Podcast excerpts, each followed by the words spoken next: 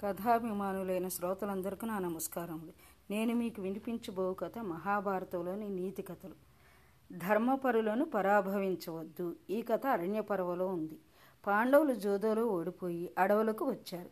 వారితో పాటు ఎందరో వేదవిధులు కూడా అనుసరించి రాగా వీరందరి పోషణ భారం ఎలా నిర్వహించగలనా అని ధర్మరాజు విచారంలో మునిగాడు. అప్పుడు వారి పురోహితుడు ధౌమ్యుడు ధర్మనందన రాజవంశీయుడు తనను ఆశ్రయించిన వారికి అన్నపానాలు సమకూర్చి వారి యోగక్షేమాలు చూసుకుంటూ ఉండాలి. మీ ప్రాచీనులందరూ ఈ ధర్మ నిర్వహణ సాగించారు. తపస్సుతో యోగశక్తితో వారు తమ ప్రజలకు ఈ రక్షణ సాగించారు. అంతకంటే ముఖ్యాంశం ఉంది. ఈ సృష్టి ప్రారంభం వేళ జీవకోటి అంతా ఆకలి బాధతో కటకటలాడుతుంటే అది చూసిన సూర్యభగవానుడు తాను ఉత్తరంగా పయనించి భూమిలోని సారాన్ని గ్రహించి అనంతరం దక్షిణంగా తిరుగుతూ ఆ సారాన్ని మళ్ళీ భూమికి అందించేవాడు. అదే సమయంలో చంద్రుడు మేఘరూపంలో ఉన్న సూర్య తేజస్సును వర్షంగా మార్చి ఆ జలధారలతో ఓషధులను అందించేవాడు.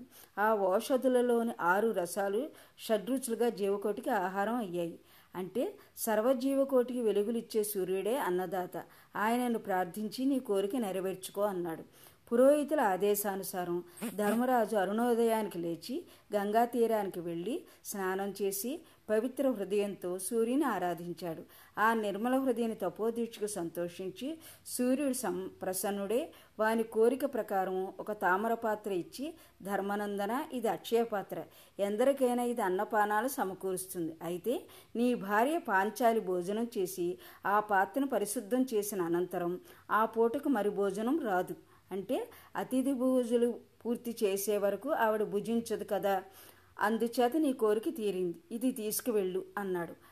అపరిమితానంతో ధర్మరాజు తిరిగి వచ్చి ఆనాటి నుండి తనతో వచ్చిన వారికే కాక అతిథి అభ్యాగతులకు కూడా అన్నదానం చేసి కీర్తి పొందుతున్నాడు. ఈ కబురు విన్నాడు దుర్యోధనుడు. ఆ సమయానికి అక్కడ చేరిన దుర్వాస మహర్షిని ఆరాధించి పాండవులను ఏ విధంగానైనా పరాభవించాలని కోరాడు. దూర్వాసమునీంద్రుడు అంగీకరించి బయలుదేరి వచ్చాడు.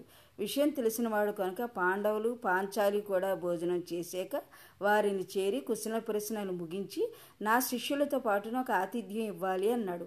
ధర్మరాజు సంతోషంతో ఆ వార్త పాంచాలికి చెప్పాడు. వంట ఇల్లు కడుగుతున్న ఆ ఇల్లాలి గుండె గతుక్కుమంది. నదీ స్నానం చేసి రాగలం. ఈ లోపున సర్వం సన్నద్ధం కావాలని పరికి మునీంద్రుడు వెళ్ళాడు. ద్రుపద రాజనందన రెండు చేతులు జోడించి వామదేవుని ప్రార్థించింది.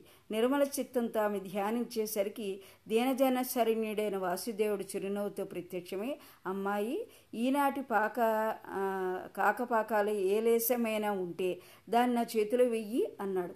అక్షయ పాత్ర కూడా శుద్ధి చేశాను కృష్ణ. ఎందుకీ పరీక్ష? అంది. కాదమ్మా నా మాట విని ఒక్క మార ఆ పాత్రలోకి చూడు అన్నాడు. ఆయన మాట కాదనలేక అక్షయ పాత్రలో చేయి పెట్టింది. అంచున ఆవిడకు ఒక ఆకు దొరికింది. అది తీసి కృష్ణుడి చేతిలో ఉంచగా ఆయన దానిని నోట ఉంచుకుని ముల్లోకాలకు తృప్తి అని వెళ్ళిపోయాడు. ద్రుపద రాజనందన అతిథుల కోసం ఎదురు చూస్తున్నది. ఎంతసేపైనా వారు రావడం లేదని భీముని పంపారు. అక్కడ వాసుదేవుడు ముల్లోకాలు తృప్తి అన్న క్షణంలో దుర్వాసునికి ఆయన శిష్యులకు కడుపు నిండుగా భుజించిన ఆయాసం కలిగి వారు అటే వెళ్ళిపోయారు. నదీ తీరానికి వచ్చిన భీమునికి అక్కడ మునులు నాయన దుర్వాసుల వారి శిష్య సమేతంగా స్నానం చేస్తూనే సృష్టిగా భుజించిన తృప్తితో తెంచుకుంటూ వెళ్ళిపోయారు అని చెప్పారు. భీముడు తిరిగి వచ్చి ఆ వార్త చెప్పగా అందరూ ఆశ్చర్యపోయారు.